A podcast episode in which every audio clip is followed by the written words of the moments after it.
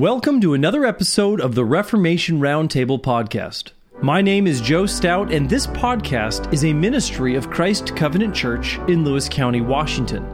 During each episode, you will discover the sermons, exhortations, discussions, and interviews from our various weekly gatherings. Christ Covenant Church is a historically reformed and evangelical church that has been serving the greater Centralia Chehalis area since May of 2021. We meet for worship each Lord's Day to sing psalms and hymns, confess our historic faith, hear the word faithfully proclaimed, and celebrate together the Lord's Supper. Throughout the week, we go out into the world to build the kingdom of Christ right here in Lewis County. If this sounds like a vision for you, we would love to have you join us.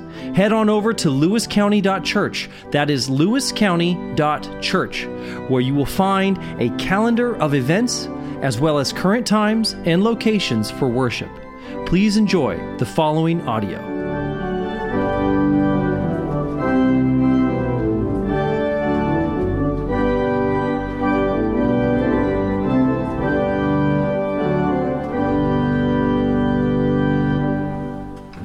And all God's people said, Amen. Let us rise and worship the triune God.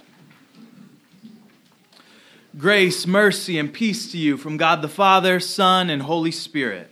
And also to you. From Psalm 72 Give the king thy judgments, O God. And thy righteousness unto the king's son. He shall judge thy people with righteousness. And thy poor with judgment. The mountains shall bring peace to the people. And the little hills by righteousness. He shall judge the poor of the people. He shall save the children of the needy, and shall break in pieces the oppressor. They shall fear thee as long as the sun and moon endure, throughout all generations. He shall come down like rain upon the mown grass, as showers that water the earth. In his days shall the righteous flourish. And abundance of peace so long as the moon endureth. So lift up your hearts. We lift them up to the Lord. Let's pray. O Lord, be favorable unto the poor, and heal the souls of the needy, that we who trust not in our own strength, and hopefully entreat thy mercy, may through poverty of spirit obtain the fullness of heavenly blessing. Wherefore we say, Glory be to the Father, the King eternal, who giveth his judgment unto the King his Son.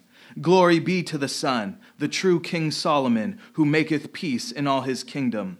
Glory be to the Holy Ghost, who is the peace of all them who fight for Solomon and serve him here below, and who will be yet more fully the peace of them that reign with him in heaven, as it was in the beginning, is now, and ever shall be, world without end. And amen. Amen. As we continue to explain the biblical basis for our worship service, we come this morning to what uh, we might call the structure or outline of our uh, liturgy. This is what you have uh, in the bulletin. Uh, but first, what exactly is a liturgy? Uh, the word liturgy comes from this Greek word liturgia, and it signifies a formal service or work of public ministry. In Luke 1:23, we read that Zacharias the priest performed a ministry, a liturgias, in the temple. In Hebrews 8:6, we are told that Jesus hath obtained a more excellent ministry, liturgias, by how much also he is the mediator of a better covenant. So, what we call the liturgy is our formal and public service to God, wherein we minister to him and he ministers to us. This reciprocal relationship is what we call a covenant renewal. Anytime that God makes a covenant, he takes hold of something, separates it, and then transforms it into something new. We see this pattern everywhere, especially in the creation of man. God takes hold of the dust, separates it from the ground, breathe, breathes life into what he has formed, and thus man is created. This pattern then repeats with the creation of the first marriage covenant. God takes hold of Adam, separates a rib from his body, forms the woman, and then both are reunited, transformed as husband and wife. This order of actions, or liturgy, is how God takes the world from one degree of glory to another. It is how Paul can say in 2 Corinthians 4:16, Though our outward man is wasting away, our inward man is being renewed day by day. When we renew our covenant with God every Lord's Day, Christ makes us new. In Christ, we are a new creation, and every week we should look a little bit more like Jesus because of what takes place here.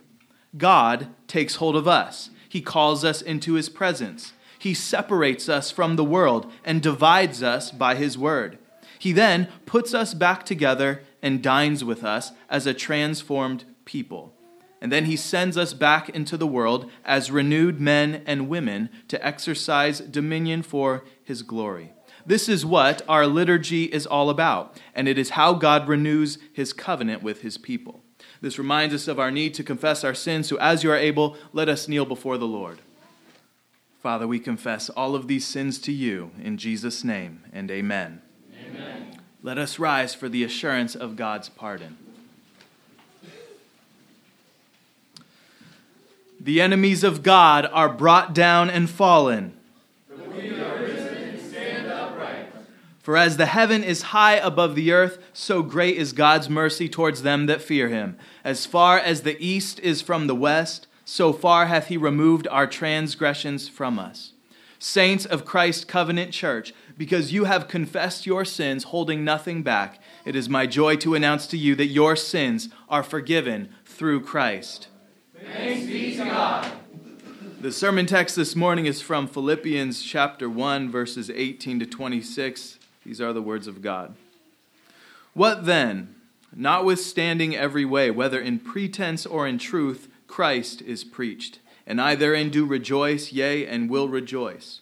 For I know that this shall turn to my salvation through your prayer and the supply of the Spirit of Jesus Christ, according to my earnest expectation and my hope, that in nothing I shall be ashamed but that with all boldness as always, so now also Christ shall be magnified in my body, whether it be by life or by death. For to me to live is Christ, and to die is gain. But if I live in the flesh, this is the fruit of my labor. Yet what I shall choose I know not. For I am in a strait betwixt two, having a desire to depart and to be with Christ, which is far better. Nevertheless, to abide in the flesh is more needful for you. And having this confidence, I know that I shall abide and continue with you all for your furtherance and joy of faith, that your rejoicing may be more abundant in Jesus Christ for me by my coming to you again. Let's pray. Father, we thank you. We thank you for the comfort of Holy Scripture. And we ask now that as your word is preached, we would receive it by faith, not as the word of men, but as it is in truth the word of God. For we ask this in Jesus' name, and amen. Amen.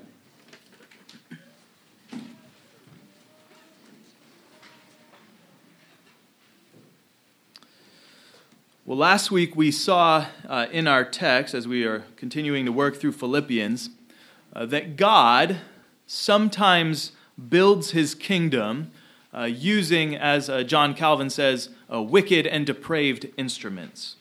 God sometimes builds his kingdom using wicked and depraved instruments. Uh, that is to say, God sometimes uses uh, sinful, fallible preachers with sinful and mixed motives to accomplish a singular and infallible purpose. If you remember uh, the historical context of uh, this book, uh, Paul is in prison in what city? Rome. Rome. Where's Frank? Oh, there he is. Rome, Frank, Rome.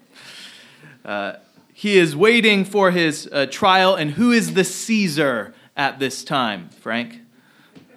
Who is the Caesar at this time? I'm, I'm sorry, oh, okay, there. So someone, someone help Frank out. Who? Nero. Oh, there we go. Okay, I'm just giving Frank a hard time.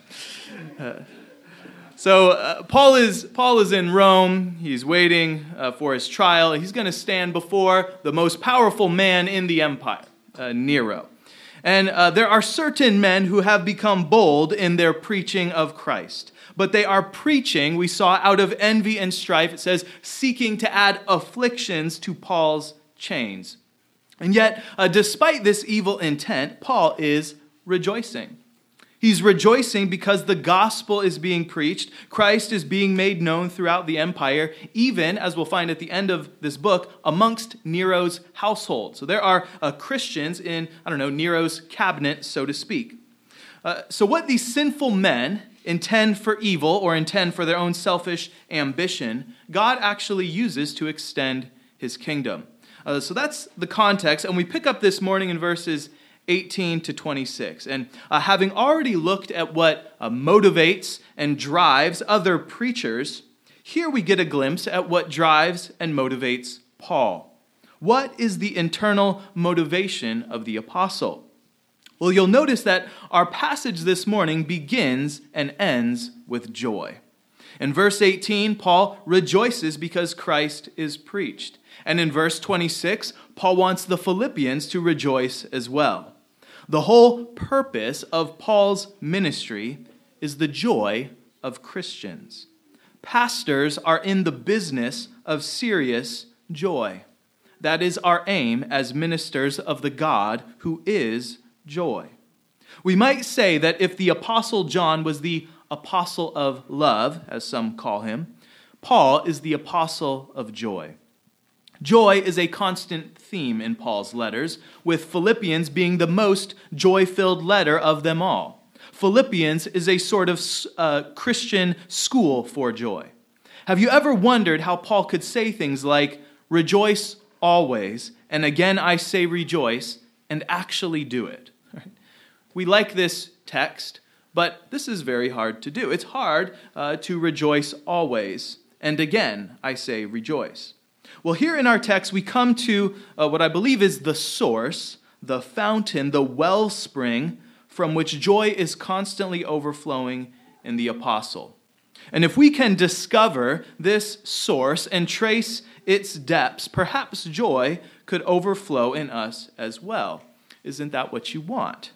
To be joyful always.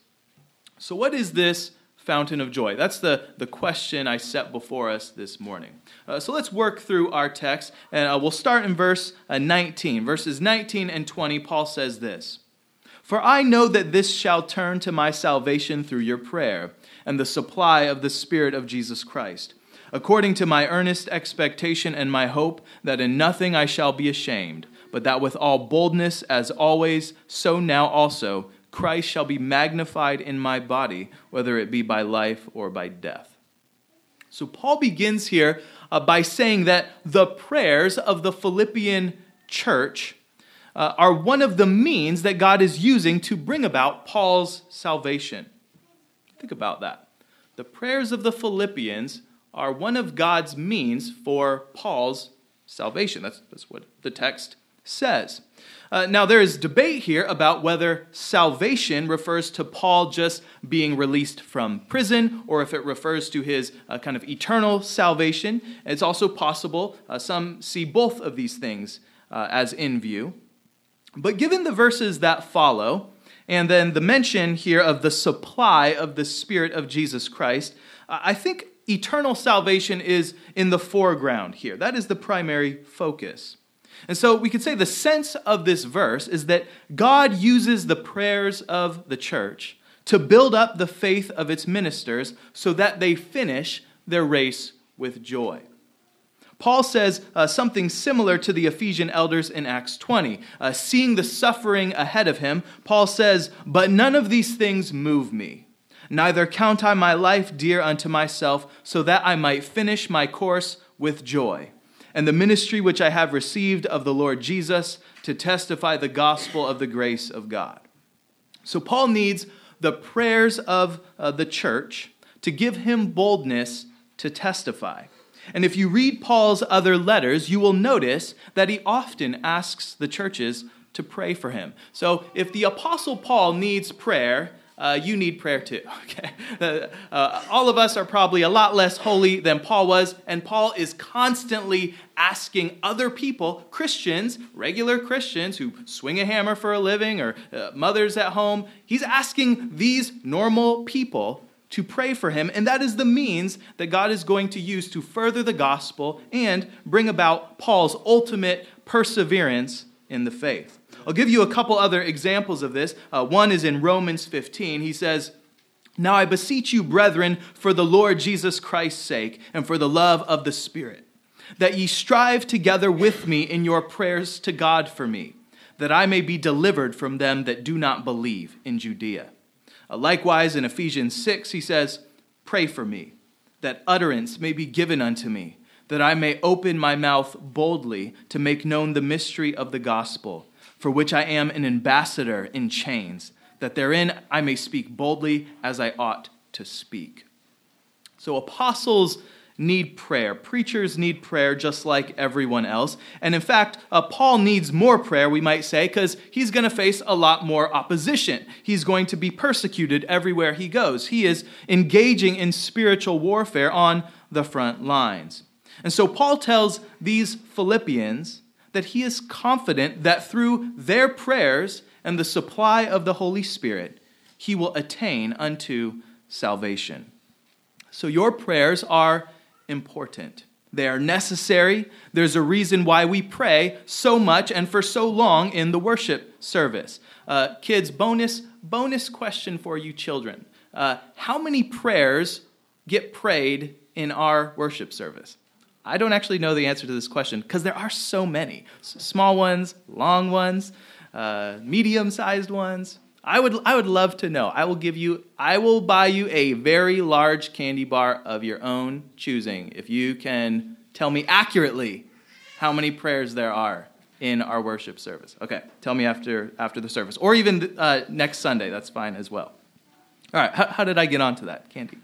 Uh, pr- prayers are important because uh, this is how we wrestle not against flesh and blood, but against principalities and powers of darkness. That's what is happening in the worship service. Just before I uh, read the sermon text, both Joe and I were preaching, and that is our communal church militant warfare against all of the nonsense that is happening out there. So, prayer is a big deal. Uh, we see also in these verses, verses 19 and 20, some famous passages, some echoes of famous passages in the Old Testament. Words that were spoken by a man who, like Paul, suffered immensely in the body. So, uh, if you have the text before you, look at verses 19 and 20 and think are there any allusions, any echoes that you can see here in verses 19 to 20 that come from the Old Testament? Can you guess what those passages might be? Well, who was the most righteous sufferer in the Old Testament? Who would we say? Job. Job. And children, this is the chocolate question this morning. So if you want your chocolate, who's the most righteous sufferer in the Old Testament? It was Job. Job. Yes, Job. Job is a long book. There are 42 chapters in it, and right at the center of this book, which in Hebrew, the center of the book is often where they kind of hinge their argument. Okay? So this is a really important part of the book. Job 19, verses 25 to 27. And as I read this, see if you can just note some of the parallels with our passage. Job says this For I know that my Redeemer lives, and he shall stand at the last day on the earth. And after my skin is destroyed, this I know, that in my flesh I shall see God, whom I shall see for myself, and my eyes shall behold, and not another, how my heart yearns within me. This is one of the most explicit references in the Old Testament to the resurrection of the body. And it was this hope of future resurrection, of seeing God in the flesh, that sustained Job through his sufferings. And so, Paul, who knew Scripture better than anyone else, almost certainly has this text in mind as he finds himself in a very similar situation to Job. Who was Job? Job was an Edomite king. He's a Gentile and he's a king. Job's fellow counselors start to turn on him when God strikes him down, and they want Job to fall on his sword. They want Job to take the blame. They want him to be the scapegoat for all of the bad things happening in the economy. And in a similar way, uh, Paul finds himself in prison with competing narratives going around about him. Fellow preachers are circling like vultures, gunning to take his position. And while there are afflictions in Paul's body and afflictions in his heart from fellow brethren, Paul shares the same hope as Job that my Redeemer lives, that this shall turn to my salvation, that in my flesh I shall see God, that Christ shall be magnified in my body, whether by life or by death. Mine eyes shall behold him and not another, how my heart yearns within me. Remember in our first sermon that Greek word we learned, splanchnois, him desiring in the bowels of Jesus Christ? This is the same concept. How my heart yearns within me. This is the language of longing in the bowels of Jesus Christ. So, what kept Job going and what kept Paul going was hope in the resurrection. And this is made even more clear by a direct quote in verse 19 from another place in Job. So in, verse 19, he actually uh, quotes something out of Job 13. Uh, Job 13, 15 to 16 says this Though he slay me, he referring to God, though God slay me, yet will I trust in him. He also shall be my salvation, for an hypocrite shall not come before him. Think about that. That's words of Job and Paul. There's these hypocritical preachers coming around, and, and this is the verse that he alludes to. But you have to go, go look it up to see the full context. Though he slay me, yet will I trust in him. He also shall be my salvation, for an hypocrite shall not come before him. So that line, he also shall be my salvation, is actually identical in uh, the Greek Septuagint, that's the, the Greek translation of the Hebrew Old Testament, uh, to what Paul says here in our text this shall turn to my salvation. Word for word, uh, same in Greek. And so Paul is drawing on Job as he suffers this Roman imprisonment. And he is finding nourishment, encouragement, joy in the scriptures. And this is one of the streams that supplies Paul's fountain of joy.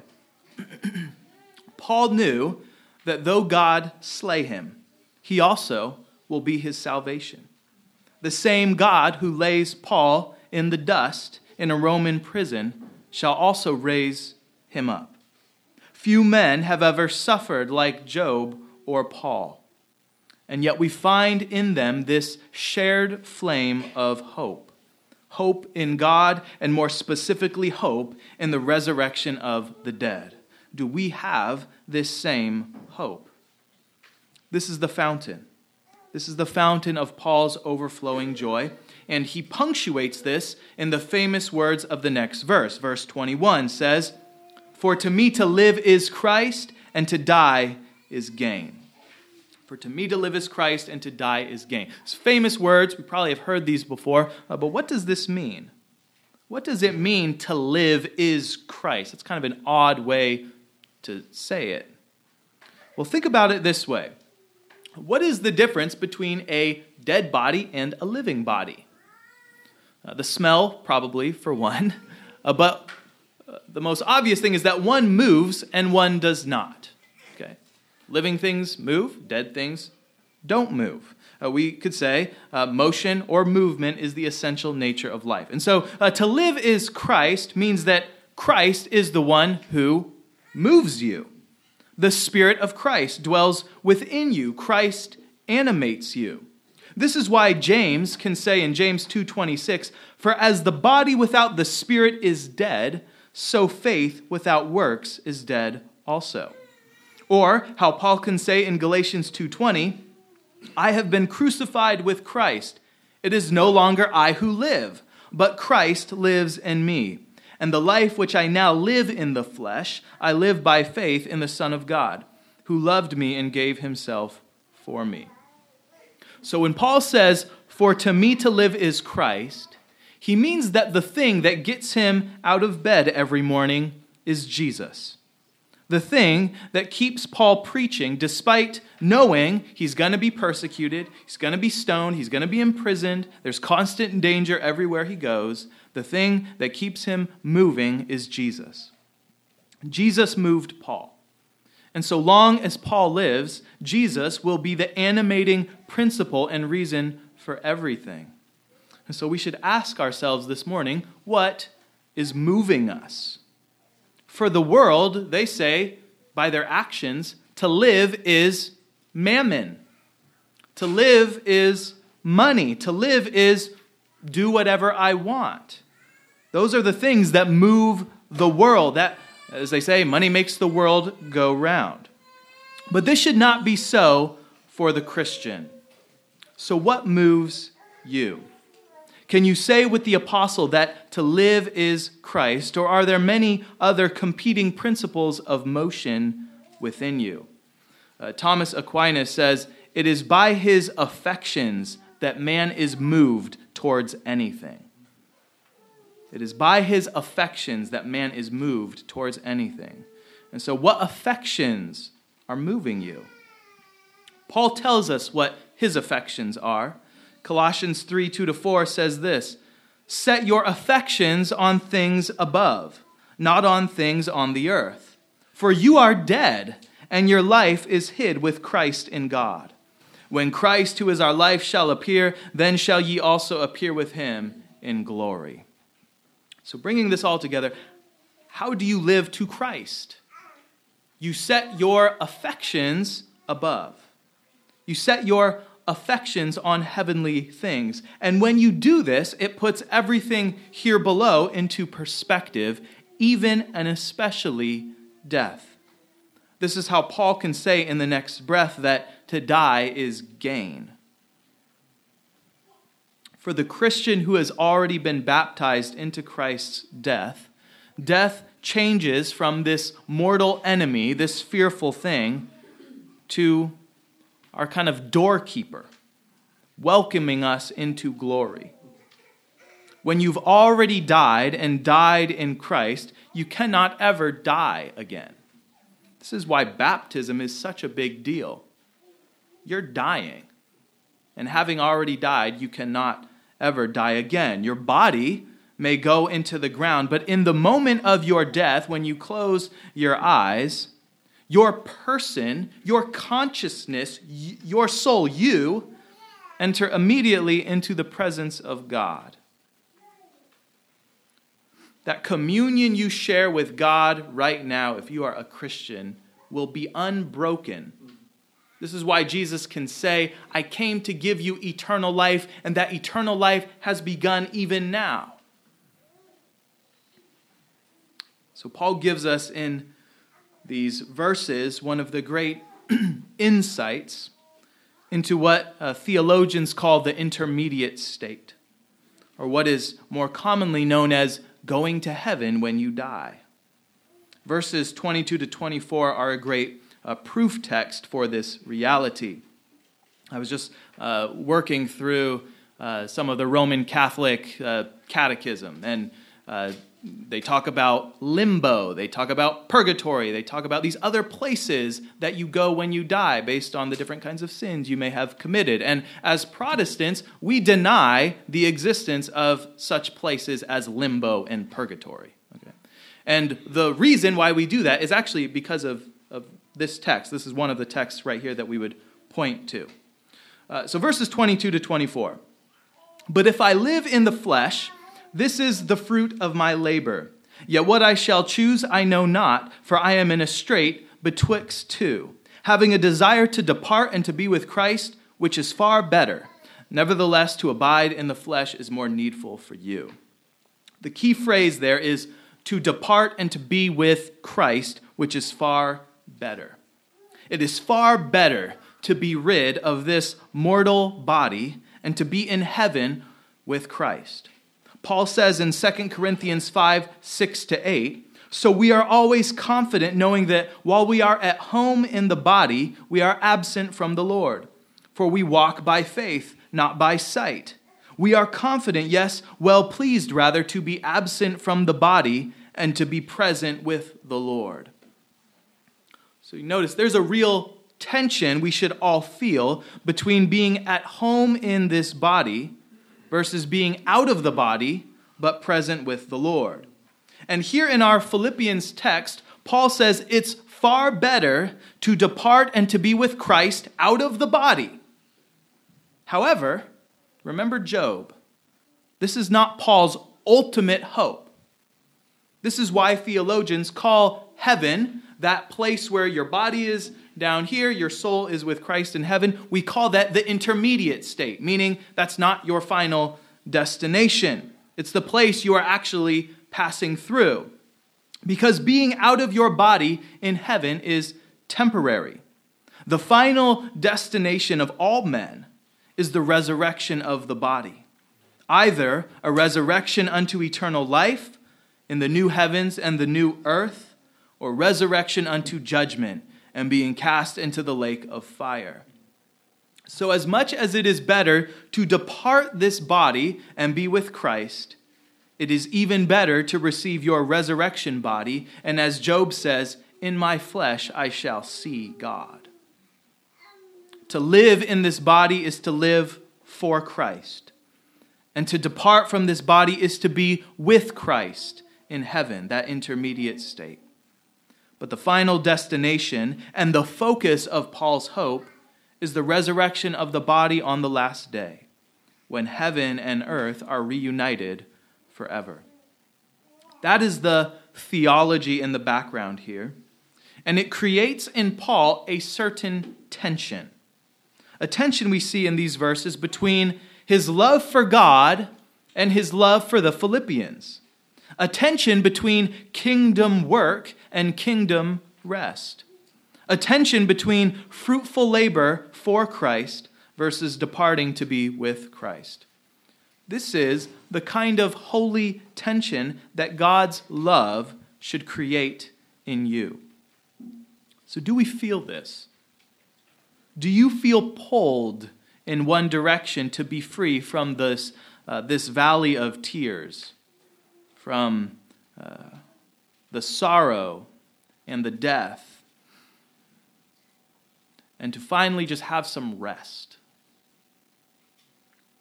Don't you want that? Life is stressful, life is hard, and your body breaks down and it starts falling apart. And we want to depart and be with Christ. And yet you feel at the same time this desire to remain. You see one another in this room. You see, I see my, my little sons. And I would like to stay, maybe not for my sake, but at least for theirs.